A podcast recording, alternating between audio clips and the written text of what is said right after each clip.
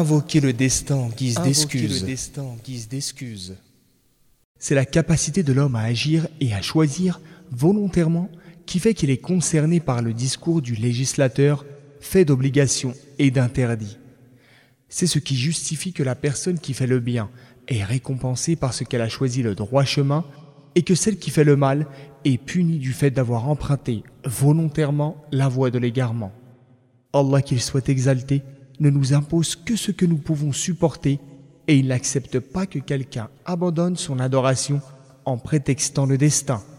De plus, avant de commettre son péché, l'homme ne connaît pas à l'avance le décret divin afin de l'invoquer comme excuse pour ce qu'il va faire. Or, Allah l'a doté d'une capacité de choix et d'action et lui a montré clairement les voies du bien et du mal. S'il désobéit, il est réellement celui qui a choisi la désobéissance. C'est lui qui l'a préféré à l'obéissance. Il doit alors assumer la peine attachée à sa faute. Si quelqu'un t'agresse, te confisque ton argent et te fait du mal, puis se justifie en disant que cela lui a été dicté par le destin, certainement tu n'accepteras pas cette excuse futile et tu le puniras après avoir récupéré ce qui t'appartient. En effet, il a commis cela délibérément de sa propre volonté.